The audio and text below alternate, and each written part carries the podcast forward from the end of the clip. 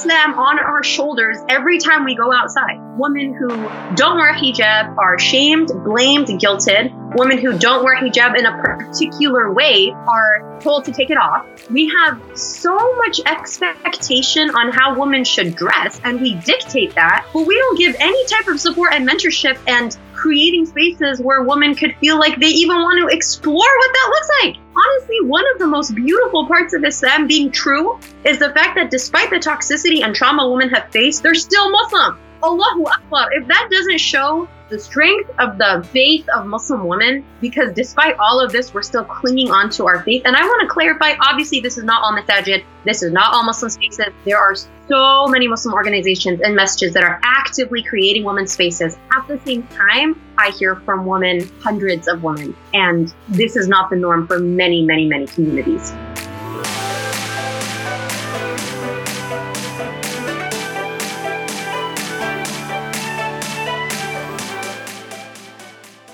If I had asked you to name three female companions of the Prophet, peace be upon him, on the spot, would you be able to? You're listening to Unseen and Unfiltered, the podcast, episode 10 of season 2. This is a question that I had struggled coming up with an answer for before this discussion. Yet, ironically, there isn't a shortage of female companions from our Prophet's time, nor a shortage in female scholars in today's society. But why is it that I am struggling with naming these powerful and admirable women? In today's episode, I sit down with Ustadha Miriam Amir, an illuminating light in our Muslim community. And not only does she hold a master's degree in education, a bachelor's degree in Islamic studies, among some of her countless accomplishments, but she also holds a second degree black belt in Taekwondo. Now, how cool is that? And if I may add, this conversation is just as powerful as her jumping reverse right kick and left hook.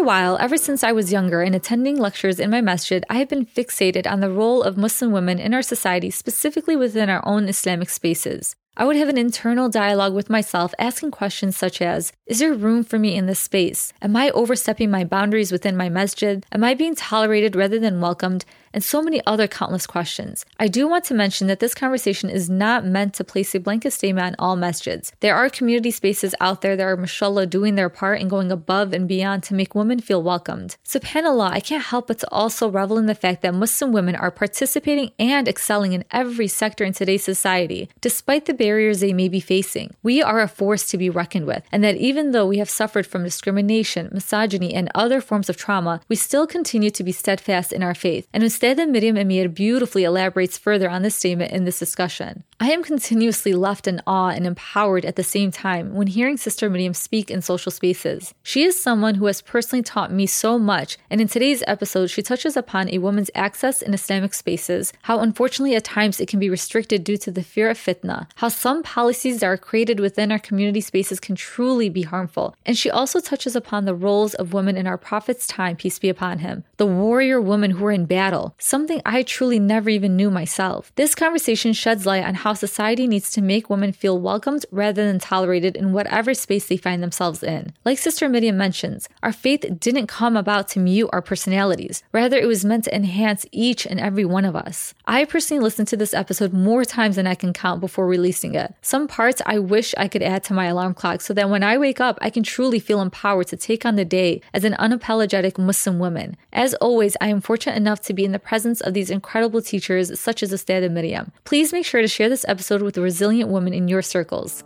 Let's dive in.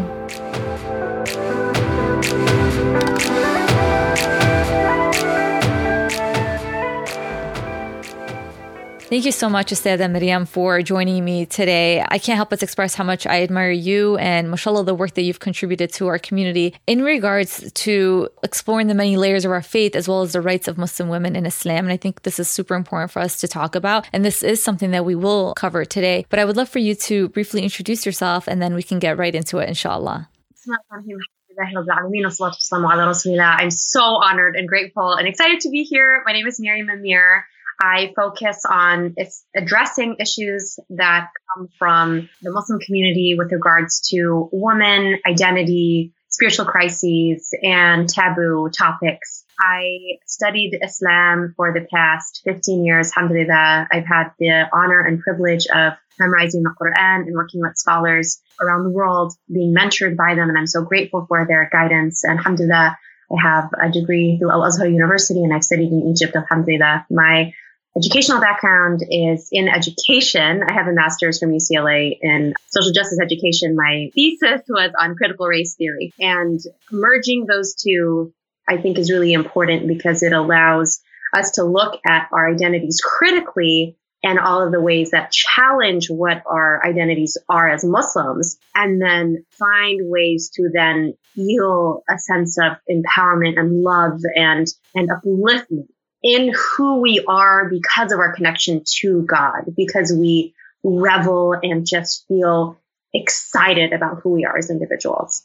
I know I'm not alone when I say this, but you're truly a role model for a lot of Muslim women when I listen to your uh, content online, the content that you share, and even when you recite the Quran, mashallah, your voice, it just brings chills down my spine because of how beautiful it is. But it's also because it's like, yes, this might be the first time I've heard a female recite the Quran, unfortunately. But I'm glad that you're making waves. I'm glad that you're teaching us how to power ourselves and how to empower the women around us. You brought up a lot of great points in regards to just, again, like the content that you share, and one of them being women in Muslim spaces, in community spaces, in our masajid. And sometimes it's like I enter these spaces and I don't know what my role is or how I can contribute. And, you know, sometimes you do feel more so tolerated than welcomed. For me, my personal masjid, I've grown up there since I was little. It's been the masjid that I've known all my life. And I've seen so many changes. And I'm just proud of the masjid that I have in my community. I'm fortunate enough to have this masjid that's very diverse. But other people do not have that, you know, that same space within their community to practice Islam and to feel uplifted and empowered as a woman. I do want to discuss how did we deviate from our prophet's example of how he help, held women in society. Not only did he showcase women who they were mothers, but they were also women that were in battle that you once even spoke of. And I was like, wow, that's that's incredible. I never even heard of these stories before. I also want to talk about how you said, look, our worth doesn't only, you know, lie in these three spaces, which is modesty, which is such a big deal these days. We'll talk about that in a bit. Marriage, also another thing. And like I said, motherhood. How can we as women see ourselves in other spaces outside of that, especially when our prophet, peace be upon him, showcased that and reflected that? When we look at the community of the Prophet Muhammad, peace be upon him, we see that women were acknowledged for their very specific interests, contributions. They were encouraged to become the best version of themselves because Islam didn't come to mute our personalities. It came to enhance the personality that Allah blessed us with. One of the things that I really struggled with when I got really excited about studying Islam for the first time was that I was told my personality in and of itself was haram. That I as an individual was problematic. And that's because I'm naturally louder. I'm naturally more talkative. I was giving lectures and in student government. And it was like all of this was not religiously acceptable. What I needed to be was someone who only stayed home and that was my place. And that's beautiful that is an absolutely valid, acceptable, beautiful opinion for anyone who wants to take that opinion. The problem is that in our communities, we often translate that into policy and make it seem like this is the only form of worship. And when we do that, A, we lose so many women who simply can't, who can't understand why this could be a, like religiously their role. And B, we're not reflective of the community of the Prophet Muhammad, peace be upon him. When we look at the Masjid of the Prophet wasallam, there are literally hundreds of narrations of companions who were women who would actively participate in going to the masjid, praying in the masjid, listening to lectures in the masjid. There's so many narrations of women narrating what they saw of the Prophet Muhammad, peace be upon him, asking the Prophet wasallam a question.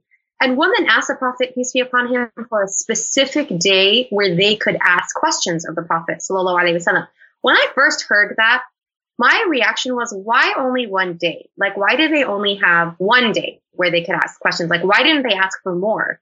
And then I learned that it wasn't because they didn't have more. It was because they were always present.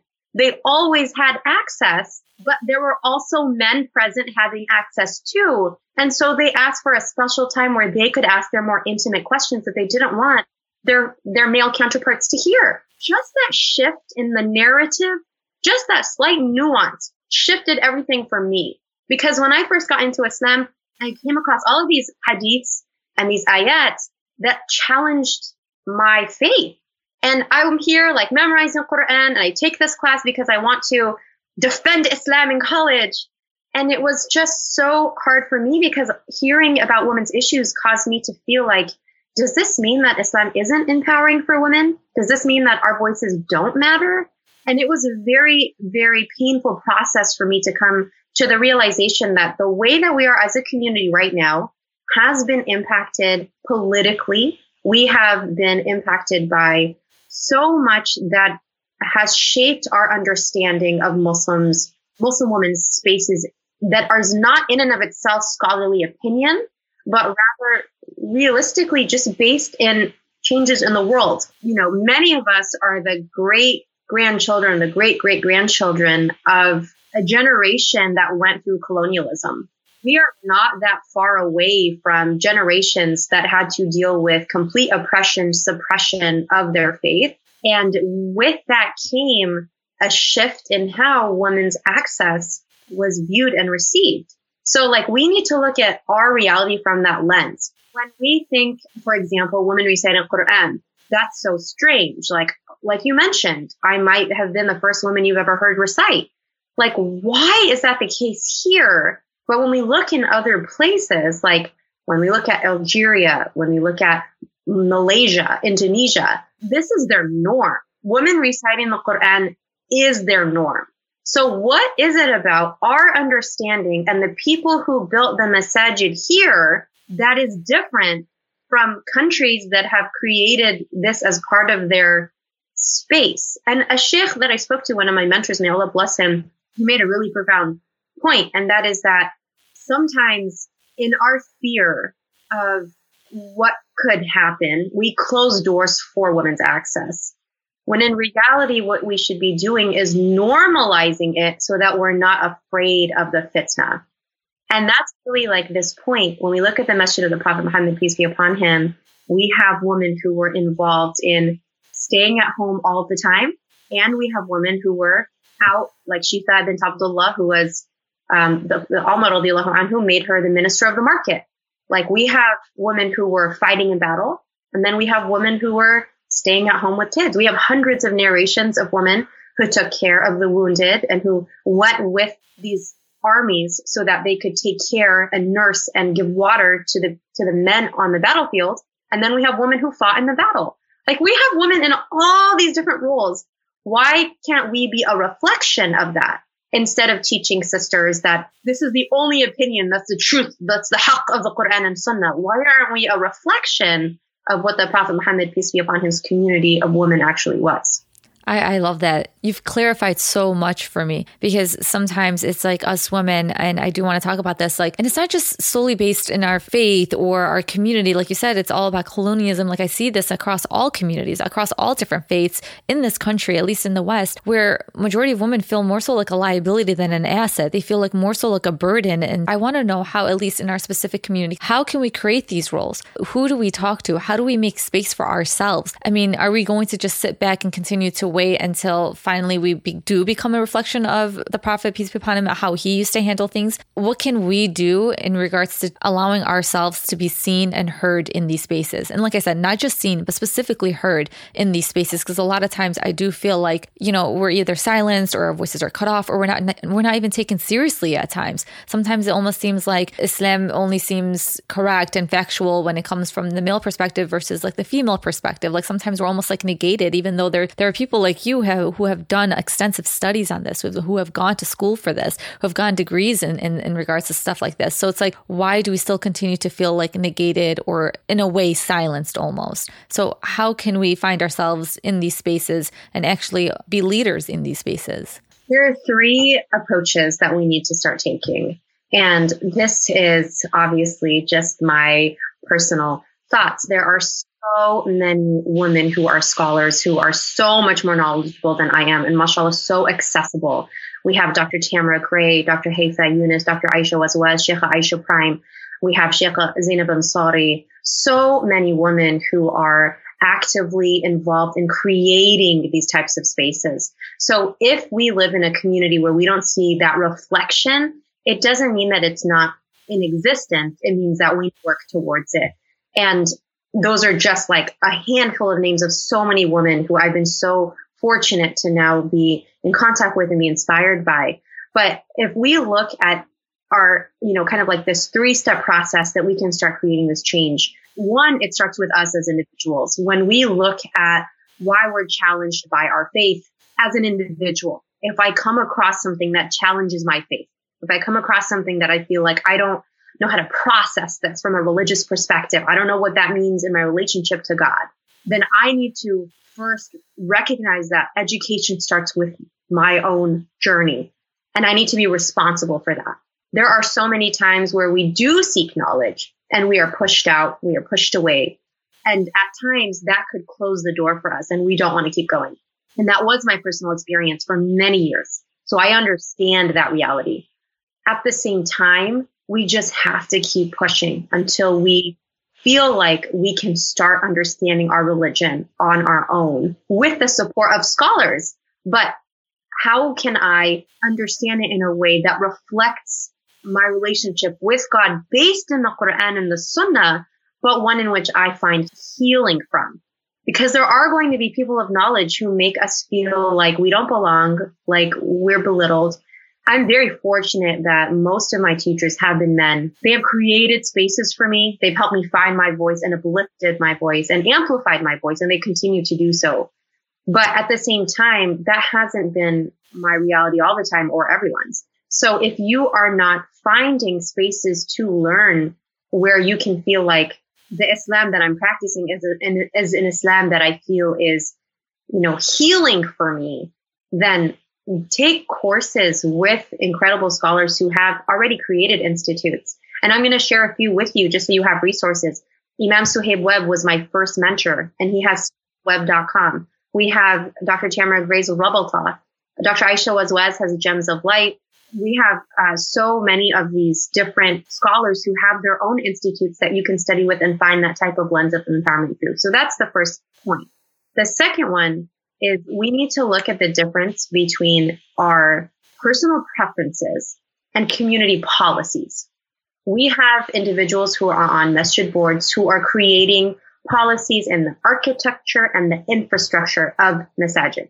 When you enter a masjid and you grow up in a masjid where you don't see women ever giving lectures, where you don't even know what the imam looks like and you don't know who to ask your questions to. When it's 3 a.m., and you have no idea if you finished your period and you need to pray Fajr and you have no clue who to ask because you have never had access to someone to ask those types of questions to. These are a reflection of the fact that we are not prioritizing in many Muslim communities women's access to knowledge. And when we don't make that in the architecture and the infrastructure of our masjid a priority, we then also give the message that women do not matter in religious spaces as much as men do. And that is not the reflection of the community of the Prophet Muhammad, peace be upon him, in which women constantly ask their questions, in which in Sahih al-Bukhari, one of the wives of the Prophet Muhammad, peace be upon him, in istihada would actually pray in the masjid of the Prophet, sallallahu alaihi wasallam. And istihada, for those who might not know that term, is when you're in a state of bleeding that is not ritually impacting your worship. So why would she go to the masjid and have a tray underneath her in Sahih al-Bukhari unless she felt like being in the masjid was a space for her to worship Allah and feel that type of connection. So when we make policy based on one opinion, the opinion that it's better for women to be able to go to the mall, to go to the market, to go to the movies, to go everywhere. But if they try to enter the masjid, I have heard stories of women who tell me that they've tried to go to the masjid to pray because they're out and they need to pray. And instead, they've either had to pray on the sidewalk outside of an empty, open masjid or have been told to go to the mall down the street because they have a multi-state center in that mall. Instead of simply opening the door to a completely empty masjid. If those are the types of policies we're setting, and then at the exact same time, we expect women to carry all of Islam on our shoulders every time we go outside. Women who don't wear hijab are shamed, blamed, guilted. Women who don't wear hijab in a particular way are told to take it off. We have so much expectation on how women should dress, and we dictate that, but we don't give any type of support and mentorship and creating spaces where women could feel like they even want to explore what that looks like. How can we as a community put any blame on women? Honestly, one of the most beautiful parts of Islam being true is the fact that despite the toxicity and trauma women have faced in Muslim spaces, they're still Muslim. Like, Allahu Akbar. If that doesn't show the strength of the faith of Muslim women, because despite all of this, we're still clinging on to our faith. And I want to clarify, obviously, this is not all masajid. This is not all Muslim spaces. This is not all Muslim organizations. There are so many Muslim organizations and masajid that are actively creating women's spaces, actively. At the same time, I hear from women, hundreds of women, and this is not the norm for many, many, many communities. And so if we are not going to change policies to no longer reflect one version, one opinion, these are opinions based in scholarship. I'm not denying that they exist. And maybe that scholarship works best for a particular community. A sister reached out to me from another country and she was like, why are you pushing for women to go to the masjid? Why don't they just go to the madrasa? And I was like, we don't have that. That's not our, in the United States, our masjid is where we learn. It's where we worship. It's where we find community. Yes, we have third spaces being created by people who are tired of the masjid's policies and politics. But that's, we don't have these like third spaces that women actively need in. We're not in a, that's not our infrastructure as a general nation. So unless we create those alternative spaces and that's part of our norm, the masjid is the place where we find our religion. And without it, without being able to access it and feel like it's not someone else's home, it's our home in this relationship with Allah. This is Allah subhanahu wa ta'ala's house and the house of Allah is for all of us until we feel that is reflected in the way that we create our masajid, we are going to continue to see women leave and not come back. They don't want to raise, if they choose to have children or if they do have children, they're not going to want to raise their kids in that. And so, who are we to blame when three or four or five generations into the future God forbid and protect us, we don't have people coming to the masjid. Like, who is to blame at that point?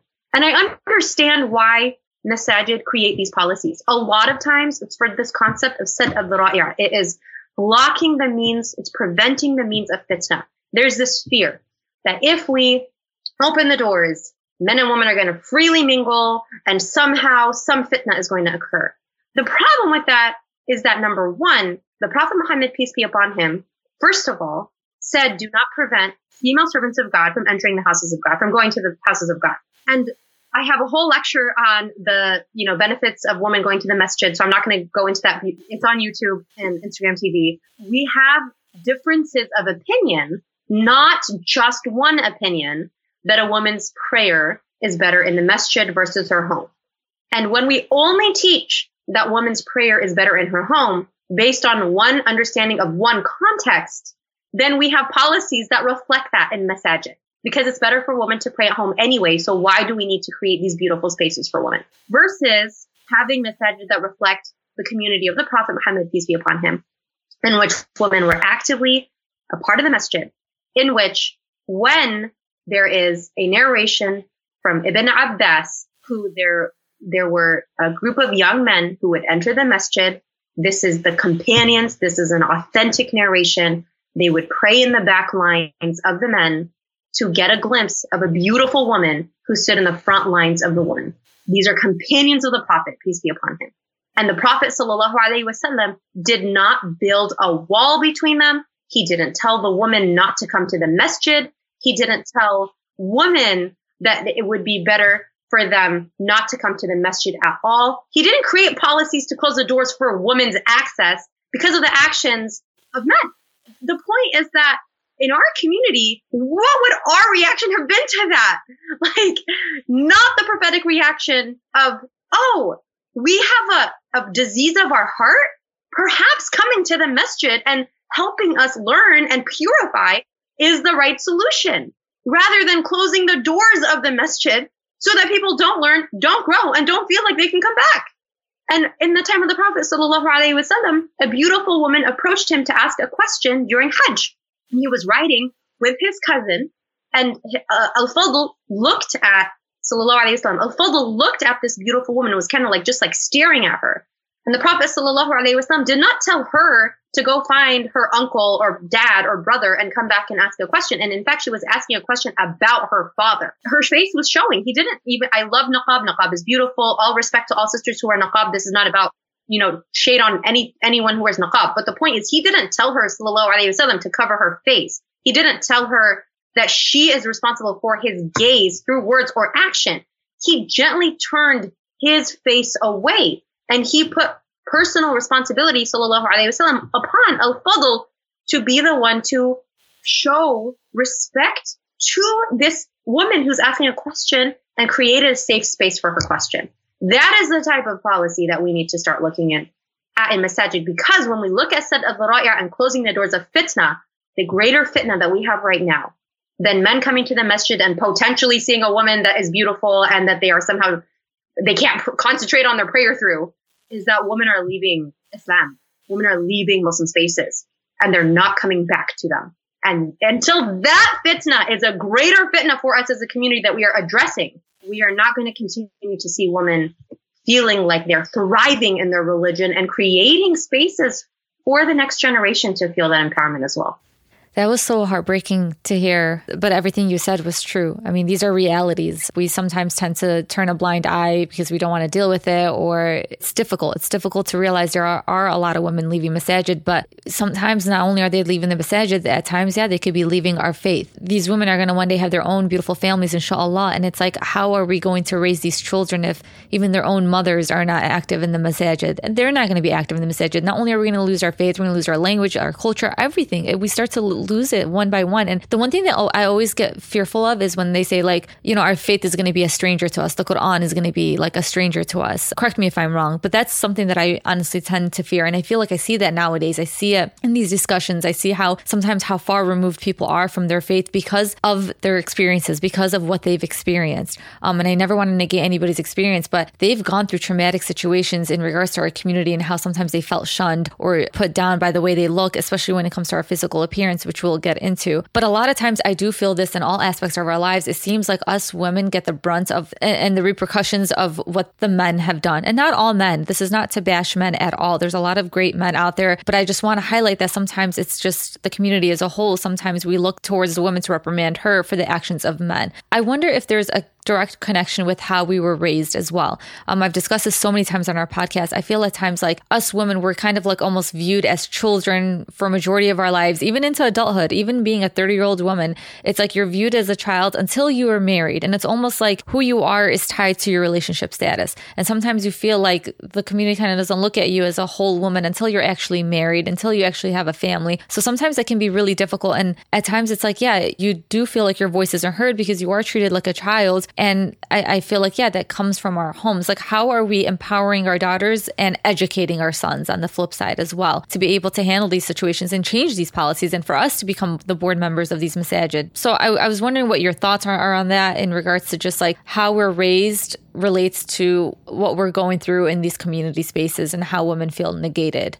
I think this actually goes to an intersectionality between culture and religion. Uh, I've heard a lot from particular, some specific cultural demographics where this is a, a very prominent feeling. When you mentioned, you know, losing our cultures and our languages, I think that that also goes back to this idea of, you know, what it means to be an immigrant Muslim versus what it means to be Muslims from different ethnic backgrounds or different cultural backgrounds um, what it means to be an indigenous Muslim, what it means to be a Black American Muslim. So much of that is meshed into policies again. This, this idea that, you know, women are seen as not a whole individual until they, you know, basically like they live at home, they deal with so many women approach me with abuse that they experience at home, physical abuse, emotional abuse that they experience at home. From their adults, from their parents. These women in their 20s and their 30s. And they, they can't move out because in whatever culture they come from, it's seen as immodest. It's seen as inappropriate. That's not a religious standard. That's a cultural issue. Women are absolutely, it's absolutely permissible for women to live on their own. So you have this like cultural understanding that, you know, in obedience to parents, which is unfortunately completely abused in our religious conversations that they have to experience abuse for so long. And then they can't travel, they can't work the way that they want to. They have all these restrictions. They still have a curfew, even though they're 37. And then they can't, you know, move out until they're married and have their own family, which realistically, we have a marriage crisis right now and people are getting married just to escape their parents. And that's a terrible reason to get married. So like we have all of these problems. And again, really, this is like very specific cultures that I've noticed have, have these conversations. This, I don't think this is, I don't think this is a reflection of every Muslim's cultural upbringing. But if we have masajid that are very often created by immigrant Muslims who come from these particular cultural backgrounds, those, you know, views are going to be embedded in the way that they raise their children, the way that they set up the masjid. And so a woman going to the masjid and only seeing this thinks that this is the norm in Islam. When in reality, when we look at the companions of the Prophet, sallallahu alaihi wasallam, for example, we have Asma bint Umais, who in Sahih al-Bukhari, she was a woman who did the hijrah twice. She moved to Abyssinia and then she moved to Medina many years later. And she was with Hafsa, the daughter of Umar, anhuma, and Umar enters and he's like trying to figure out who Asma is. And then when he realizes that he was like, oh, she's the one who came on on the ship, like she's the one who came like all this all this time later. And he tells her, we were with the Prophet sallallahu alaihi wasallam before you. That they migrated to Medina before she did. Therefore, we have more of a right to the Prophet sallallahu alaihi wasallam than you do. When a person of Umar's status, he's a person of paradise. He's a person who is uh, known to be intense, and at the same time, he has a very soft heart. But like we see, if if a male in an Islamically righteous position in leadership said something like this, how many of us, because of the way, you know, many Muslim women have been raised culturally or seen in their masajid, they would simply say, okay, even if internally I'm struggling with that message, I don't have the vocabulary to respond. I hear a lot about this, like women having specific responsibilities, daughters and their sons not having those responsibilities. Like those are specific cultures. That's not religion and it's not all Muslim culture. But like when we see, you know, Asma's reaction, her reaction was so intense. She responded to Umar radiallahu anhu and she was like, you were with the Prophet sallallahu alaihi wasallam and he like taught you, he fed you, he was with you. And we were so far away and I'm going to go to the Prophet, peace be upon him, and I'm going to tell him what you said. I'm going to tell it like it is. And when she went to the Prophet sallallahu alaihi wasallam, the Prophet, peace be upon him, his reaction was that Umar anhu and his companions do not have more of a right to me than you do. And he told her that they have the reward of one migration and she and her companions have the reward of migrating twice. And Abu Musa al-Ashari, who's like a great companion amongst the companions, he came to her and asked her about this. And then he and the companions who were with him, they cons- they just came back wanting to hear this over and over and over. And so like when we see how she used her agency of voice in the midst of someone who, you know, is a figure of power in the Muslim community, revelation was revealed because of Umar radiallahu anhu. Like he's a, he's a very incredibly, you know, powerful and righteous and a person of paradise. I definitely would have been like, I am so sorry. I'm going to walk away. But like, no, her reaction was like, I have a right to be here. I have a space. I have, and I'm going to go to the authority figure who, what did he do? Sallallahu alaihi wasallam. He changed policy. How did he change policy? By that statement. Because now, how did the companions react to the people who made hijrah twice? How did that give the people who made hijrah twice a feeling of upliftment and empowerment? So like when we talk about how do we raise our daughters and our sons, we raise them on the sunnah, obviously, but we also do that in the lens of what it meant to be a female companion. Because like, for example, there's this book called, called Tahrir al-Mar'a Asr al-Risala, which is like the liberation of women in the time of the Prophet, um, of the message, sallallahu alayhi wasallam. It is so powerful because he, this author started, this scholar started by just wanting to do a sirah. And then as he got through it, he rec- he realized that like this it's volumes, it's six volumes long. That's incredible. He realized that there are so many narrations of women and like there's nothing in this like that we have easy access to in this viewpoint of who were the companions of the Prophet sallallahu. Even though we do have so many scholars who have written about this over time, and we have like Imam Malik, Imam Shafi'i, Ibn Hajar, Ibn Hazm, they were all taught by women. Like the men we quote were taught by women. Taymiyyah was taught by women. Like the point is when we raise our daughters to know Islamic history, to know the companions, I hear from a lot of women who are raised saying that, you know, their role is to become a wife and a mother. And that is beautiful. Of course, you know, being a wife and a mother is so wonderful when you feel supported in that space, when you have the support and you want to be there. It is a beautiful, healing, empowering place. But when we look at Asma, the daughter of Abu Bakr, we know her as the daughter who carried provision to Abu Bakr and the Prophet sallallahu alaihi wasallam when they were making hijrah. What we don't talk about is the fact that she was in her third trimester of pregnancy. Like, why aren't we addressing the fact that in the third trimester of pregnancy, she is walking in the desert carrying provision. She's known as having the two belts because she ripped she ripped her own clothing so that she could create this. And like, why aren't we talking about women's roles in that lens? Why aren't we raising our daughters with that lens that yes, like you have a role to serve God. Like Allah subhanahu wa ta'ala tells us we were created only to worship him. Worship comes in the form of being the most amazing wife, being the most amazing mother, and it also comes as not. And why don't we nuance those conversations when we raise our daughters so that, and our sons, so that inshallah we have men and women who are ready to take on the responsibilities of supporting one another as allies, as the Quran specifically says in Surah At-Tawbah, that men and women are allies to one another. That is the type of reflection we should see in our communities. That was so beautifully said. You know, a lot of times, yeah, we do only see our faith in the lens of like just upholding, uplifting women who are married, who have created families. And then everybody outside of that is feels less than. And then it's almost like we hold, now we start to hold this resentment towards our faith. We start to distance ourselves from our faith because we're being taught incorrectly. We're not being told these stories. It's so sad and unfortunate that I don't know stories of the female companions. I didn't even know they honestly existed until I came across your page. Not to put that weight and responsibility on you, but you've just enlightened me so much um, through everything that you've taught. And I was like, I can't believe at my age, at this point in my life where I thought I knew my faith and I'm very close to my faith and I love, I love being a practitioner practicing Muslim. I try my hardest to do my best in whatever capacity, but it's like I didn't even know female companions existed. How beautiful would it have been for me to be raised? And I don't want to put this pressure on my parents because you know they went through the same thing. They probably they weren't raised with this knowledge either. So it's not up to my parents. I guess it's just as a community as a whole. How can we do better? How can we be better? How can we as an ummah do better? It's like I wish when I was younger I was raised with these stories of the female companions.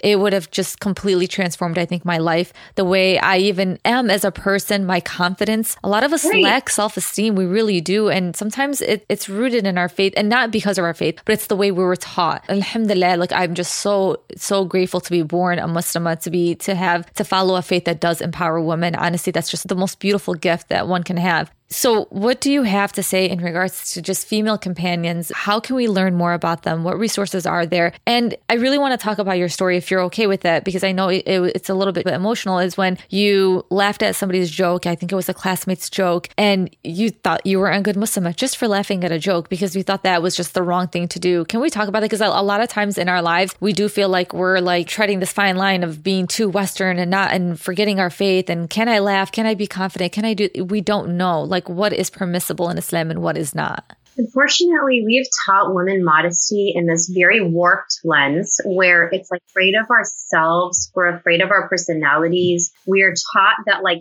everything we do is immodest. We have this obsession with modesty in our community. And instead of focusing on building a relationship with Allah and what are God's names? How is He Al Wadud, the source of love? How is He As Salam, the source of peace? How is He The one who is watching and caring for you. How is he Al-Adl, the just? Instead of focusing on who Allah is, instead of focusing on our relationship with the Prophet Muhammad, peace be upon him, even growing up, like when I would hear companions. I wanted to be like Khalid ibn Walid, like in the battle. Like that's my personality. Like yes, on the front lines. Like that's what I want to do. Bilal radiallahu anhu, like subhanallah, the way that he would stand and give the adhan. And I'm not, this is not a fiqh discussion on women giving the adhan. I do not hold the opinion that that's permissible. Disclaimer. Um, yeah, reciting Quran in public is very different from giving the adhan for the masjid. I, that is not okay. But the point, and that we can talk about why in a different discussion. Mm-hmm. But the point is like, these are the people I felt like I connected with. And then when I would hear lectures about women, it was only to talk about Aisha radiallahu anha as a mother, excuse me, as a wife, Khadija radiallahu anha. Yes, she was a businesswoman. Let's talk about Islam giving Muslim women rights because Khadija radiallahu anha was a businesswoman and Islam gave rights before Europe gave rights. And then we don't even give the most basic rights in our own masjid. So it's like, we'll tokenize Khadija radiallahu anha as a businesswoman. But if a woman wants to work, it's like, no, no, no, no, no, no. that yeah. was Khadija radiallahu anha. And, and unfortunately, again, that's cultural. That's not religious. And that's not the norm in many Muslim communities. I don't want to make that feel like, you know, that's the reality. But I will say that I am approached by women who are victims of domestic violence in their marriages. Trigger warning for what I'm about to say. They have been slapped, they have been choked. When they go to imams explaining what happens, more than one woman has told me they have been told to be go home, be patient, pray harder, try harder, maybe try to seduce him in a different way. These are so belittling. They're so disgusting. And when I tell them that they should have every single right to know that they can leave, this is against our religion. Did God create you just to punish you because of your gender? The Quran talks about marriage being a place of mawadda and rahmah, of love and mercy, that you are supposed to find tranquility in one another. To go to a person in religious leadership, to have the courage to speak up for yourself and your children, and then to be told to just go back. When I've told women who have approached me that they have a right to leave. They have told me I am the only person who has told them this before. When someone tells me, when you tell me that you're the first person I've heard talk about companions who are women, I'm humbled, but it shatters me. Like, why? Why? When I grew up, the male companions were the people I wanted to be like. When I heard about the female companions, it was to talk about Fatima radiallahu anha as a daughter Aisha radiallahu anha as a wife and Khadija radiallahu anha as a businesswoman, wife, mother. That was it. Like I, Aisha radiallahu anha and her, you know, modesty with the way that she covered. That's it. And these women have those qualities. Yes. Let us celebrate those qualities as we already do. But to obsess over those qualities without balancing it out with the fact that Umm Atiyah physically defended the Prophet wasallam in Uhud. That Asma radiallahu anha, she fought as well as more than 30 female companions in different battles. The fact that Umm Haram asked the Prophet wasallam to pray for her to join a battle in the future that he predicted, that he prophesied would happen. And it did happen after he passed away, sallallahu alaihi wasallam. And she asked him to pray that she will be with those people who go on that battle. The Prophet ﷺ didn't tell her, you know, it would be better if you just stayed at home. It will be better if you prayed that you could get the reward without participating. He prayed. He accepted her prayer and she joined that delegation that went on that battle and she passed away in that process. May Allah subhanahu wa ta'ala accept her as a martyr when we think about the women who were our foremothers, when we talk about them in this lens, we heal woman. We don't make it about this is your identity because you're a quote unquote Western liberal feminist, quote unquote. That phrase dismisses everything because in our community, those words are so loaded. We don't use them in ways that people mean them outside of Muslim spaces we use them to mean you are so influenced by your cultural reality around you that you're willing to change your religion. When in reality, when we take the opinions that we talk about, that I talk about, I am literally quoting someone like Imam al-Bujayrimi. Like I'm quoting people who existed 700, 800, 900 years ago, a thousand years ago. Men who existed, who were taught by women, who had women as their students. And then the reaction is the usul, your usul to just dismiss women's pain by saying you're a feminist and that's why you're impacted by these thoughts is a reflection of your ignorance of the reality of hundreds of, of years, of centuries of male scholarship who were taught by women the opinions that we're talking about. Allowing our community spaces to have women's voices, not just on women's topics, which is at least a step forward, but also just present because this is our norm allows our daughters who are growing up in a, in a society where women have access to everything, but they don't even know how to access a scholar. Sheikha Muslema Purmul, she founded the Majlis.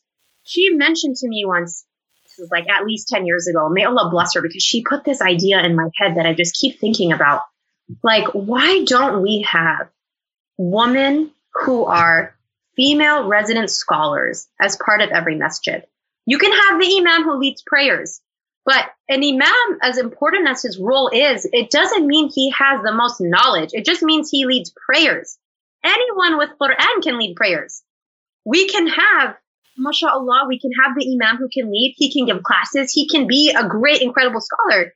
We can also hire a resident woman who is a teacher, who is a scholar, who teaches classes, who's accessible.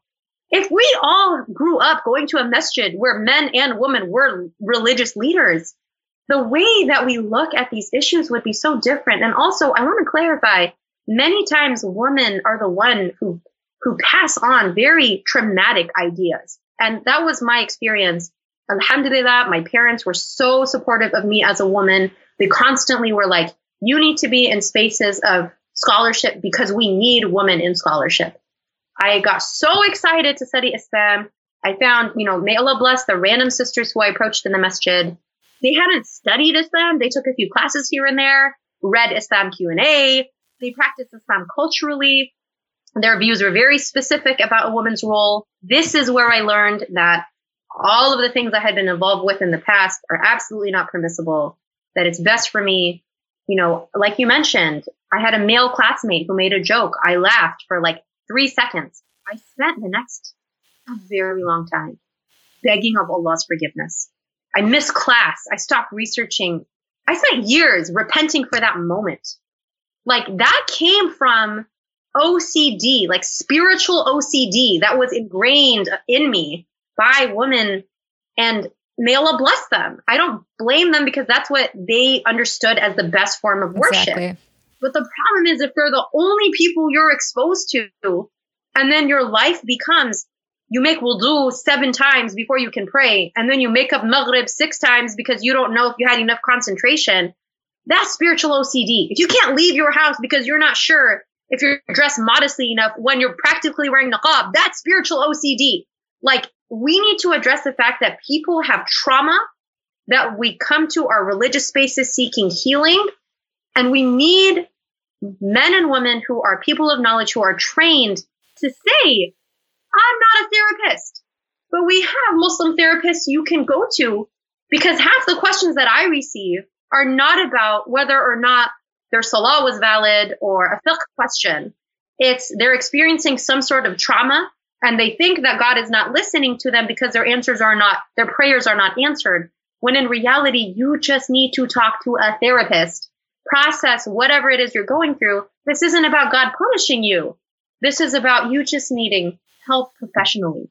And I think being able to create spaces where we have women who are present, who are trained to simply be able to direct people, men and women, direct people to professional services that we have as a part of our community, inshallah, we will begin to see so much healing in our community. Instead of couching the conversation as this is a punishment from God and that's why you're going through this, we can couch it in this is an opportunity for you to grow as an individual and heal, whether because you've been wronged or you've done wrong. And inshallah, in that process, you will come out as a more whole believer. And inshallah, the more that we heal one another, we will find our communities healing.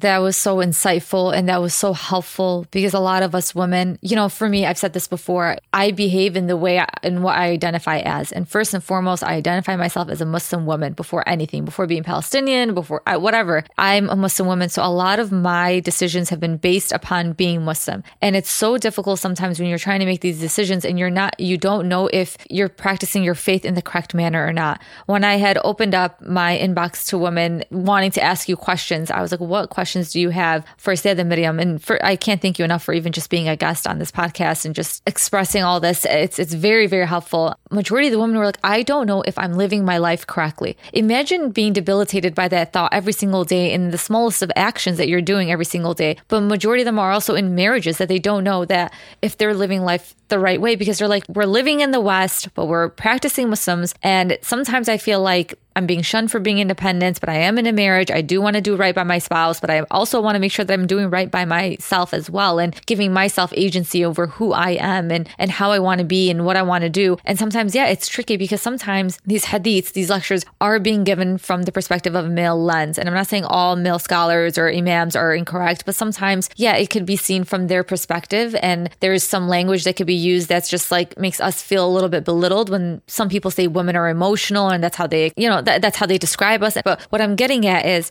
a lot of women want to know what relevant sources to find in, in regards to how to live their life as a practicing Muslim, but also having agency over their body and doing right. Because a lot of times we're just told the wrong things or we're being culturally raised with these norms that do not align with our faith whatsoever. Again, to no one's fault. It's not right. to my parents' fault. And I, I, don't want to keep continuing to put even that disclaimer out there. I mean, our parents did our, the best that they could, but it's like, I don't want to pass this misknowledge down to the next generation, the next generation after that. How can we heal? And oftentimes it's like, yeah, we do look at a woman as at her physical appearance. And I don't want to get into the hijab, but there's so many discussions out there about hijab. And there, and like you said, there's just so much obsession. When do we get to the point where we work on our spiritual core? What sources do we have to work on ourselves on the inside and out, knowing that I am following my faith in the correct manner and not through the cultural lens of our society? Yes. So I just want to, you know, do make a correction of a word that I think is really important to use intentionally. So it's not that women who follow certain opinions are wrong. It's that they're following a difference of opinion. And I think when you look at that, it's like, am I living my, my life wrong in the religious perspective if I choose a particular opinion? That is so contextual. It just depends on your situation, your relationship, what your goals are. Like, you know, that's so different for each person. But I just want to make sure that we're not negating the fact that, you know, there are opinions that have specific places for women to be, and that's acceptable. There are also other opinions that have them in other places, and that is also acceptable. And what's important for us is that when we teach our community, we are not only teaching this as this is the only opinion that's acceptable. It's there are differences of opinion. And alhamdulillah for that, because you can now choose to see how you can best worship God. Is that going to come through you being a full time mother? Is that going to come through you being a full time worker? Is that going to become come through you being a full time caretaker for your parents? Whatever your reality, Allah has facilitated so many doors for you to feel close to Him through what your priorities are. How can we find our you know relationship with Him bolstered and feel like we are on solid footing in the decisions that we make. There are three texts that I really recommend in English. The first one is called Reflecting on the Names of Allah. Reflecting on the Names of Allah. It is by. I've heard that one. Um, yes, it is by Jinan Yousef. She is actually an incredible friend of mine.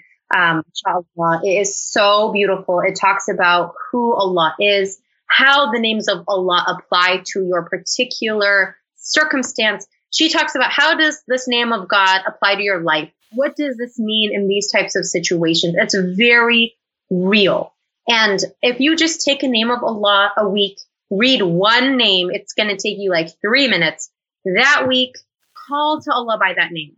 When you read about who Al Wali is, who is this ally, this guardian, you pray to him by that name through that week. The next week, take another one, pray to him by that name. Knowing who he is allows us to recognize that when we're being wronged, this isn't coming from religion. Something is happening that isn't something that is coming from Islam. I don't need to put up with this because Islam is asking me to deal and experience and be okay with being taken advantage of just because of my gender. no, that's not who al-adl is. And this also happens in regards to divorced women. A lot of women don't know how to even just navigate life after being divorced within our community, within our society. They carry this burden as well, even after leaving their abuser or just even just a, a marriage that they just didn't want to be a part of anymore. And when you know that, you know, when you know who is with you in that process, because of course it matters what people say. Of course it's going to impact you. To say that I don't care what people say is unrealistic. We are going to hear what people say and it will impact us at times. And that's okay. But is that going to be what pushes us to make future decisions? That's the point. Like, I'm not going to allow cultural misunderstandings. Look at the companions of the Prophet, peace be upon him.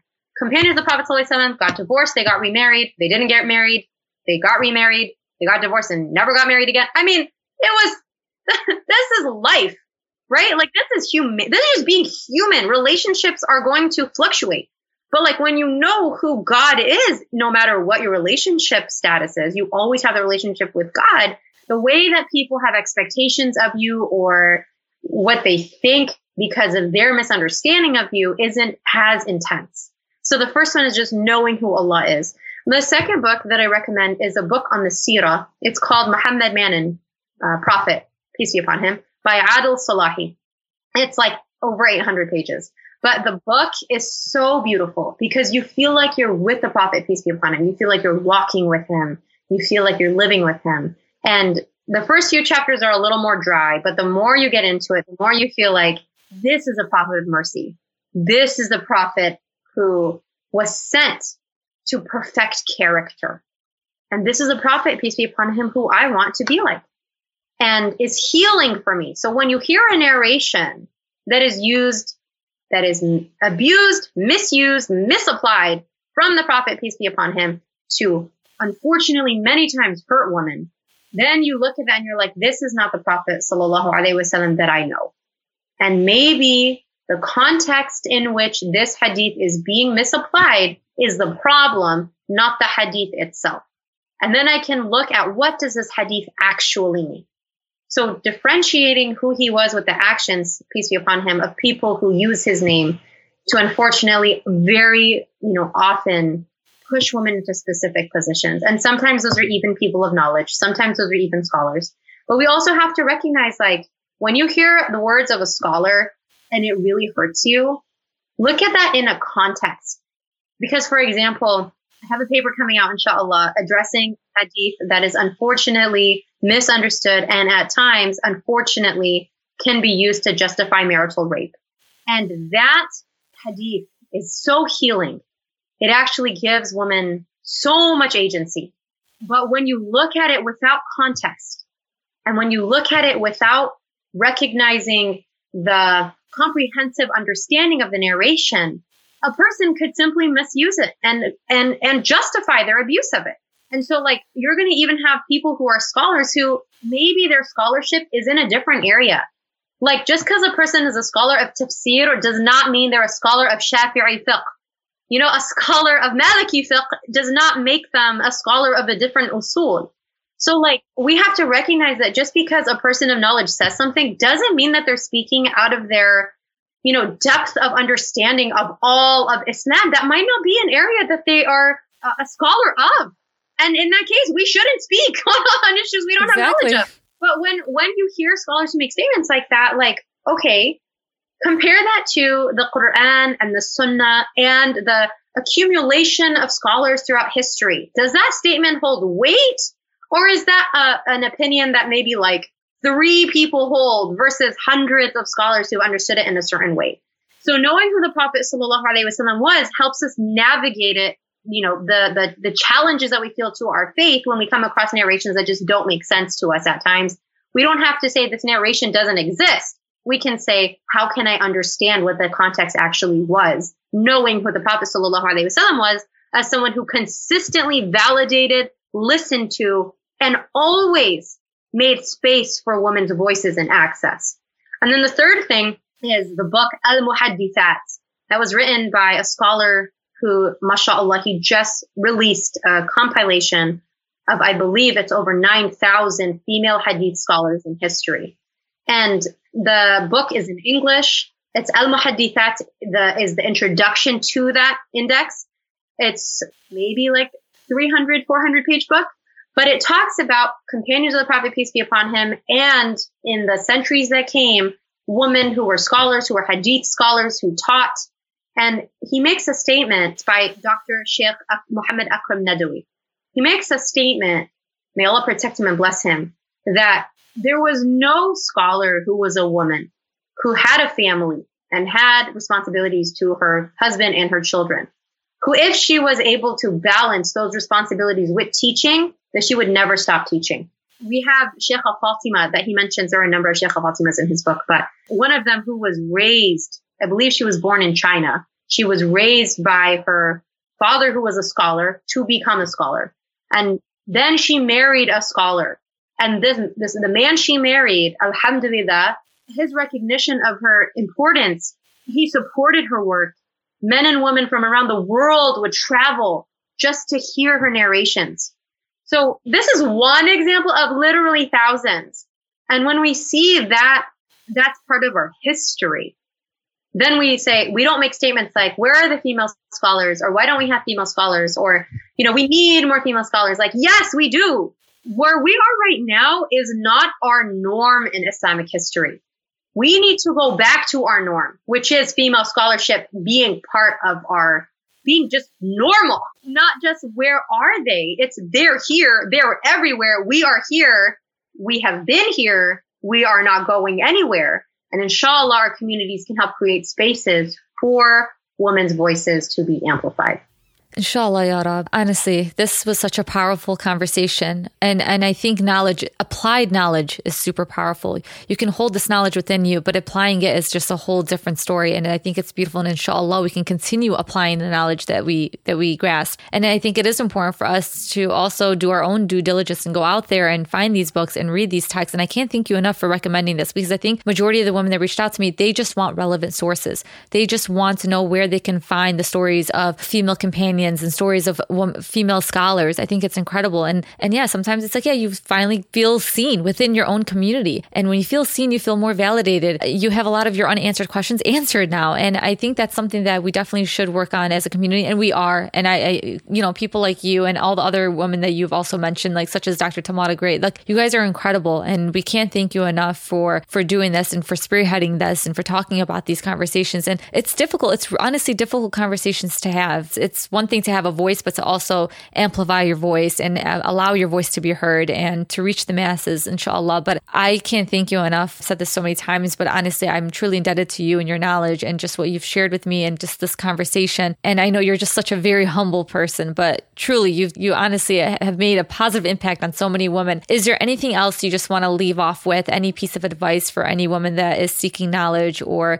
just sometimes feels a little alone or unsure if she's making the right choices in the religious context. And sometimes we do as women feel like a burden and we're truly not. And our, our faith says otherwise, completely otherwise. So if there's anything else you want to leave off with. Yes, I want to leave you with resources. So I mentioned some institutes that you can enroll in and be, be become students with. This is so important. You are going to read books and that's wonderful, but you need consistent mentorship from people who are invested in you. I mentioned a few institutes earlier, and there are names like Ustada Shazia Ahmed, Ustada Amina Darwish, you have Ustada Kaltun Karani, Ustada Layla Graham. There are so many women who have written children's books like Sheikha Ali Adada, Sheikha Suzanne Darani. We have Ustada Hosai Mojaddidi, like so many women who are doing this type of work who are accessible on social media. And I didn't even list like, oh my God, subhanAllah, forgive me everyone for not thinking of everyone's names. But we're going to create a I, list, inshallah, that I can share with them. I think it, because honestly, it's a lot to put you on the spot right now and make you share all these sources because I know you're truly connected with all these incredible women. And I've had the pleasure of sitting with Hosai too. And she, mashallah, such a beautiful conversation. Yeah. There are so many women. And that's why I, I just want to tell you that I'm tripping over my mouth trying to give you resources because Dr. Rania Awad, for example, like oh, yes. women who are scholars and they're not just scholars in Islamic in the realm of Islamic sciences, yes, they are, but they also are involved in other fields as well. And they merge their Islamic understanding with our daily lives. knowing that you have this like you know posse of women who are there for you who are there to support you even if it's like their existence know that you are not alone and that subhanallah allah subhanahu wa ta'ala he knew that he created you the way he created you for a reason you are a part of this ummah because he chose to make you a part of this ummah because of what? Because Allah subhanahu wa ta'ala tells us, Allah subhanahu wa ta'ala says, He chose you. Why did he choose you? Because he knows that there's something inside of you that this ummah can benefit from. And Islam did not come to mute our personalities. It came to enhance the people that we are to become better versions of ourselves as we reach for Allah subhanahu wa ta'ala. So know that you have worth, you are worthy, your voice is needed. And inshallah, through the mentorship and through the therapy support, you will find who you are and what your role is. Inshallah, Ya Rab. And people can find you on social media, on Instagram, the Maryam Amir. Um, I'm going to link everything. And you said you also have videos on YouTube as well, too. Yeah. So if you look up my name, M A R Y A M A M I R, I have videos on YouTube lectures. I just joined TikTok, the Maryam Amir, and also on Instagram and also on Facebook. And you can message me, inshallah. And I would be so honored to um, support you through your process, inshallah. Thank you so much, Ustadha. Honestly, it's just been such an honor to have you on here. It's just, it's such a beautiful conversation. And I absolutely love faith based conversations and empowering conversations like this. I can literally go on for hours and hours, but I can't thank you enough. I can't wait for people to listen to this episode. I know for a fact they'll benefit. Inshallah, they do benefit from this. And inshallah, we continue to witness your, your success, your growth. And inshallah, you can continue to share your knowledge with us. Inshallah, we can only grow as a community. Honestly, I just, I'm very optimistic. I think we're moving in the right direction. It's just we need a little bit guidance, a little bit more push, and just a little bit more solidarity with one another and just being there for one another. Honestly, I think that's the most important thing. But thank you, thank you so much, Maryam. Oh, thank you. It's been such an honor.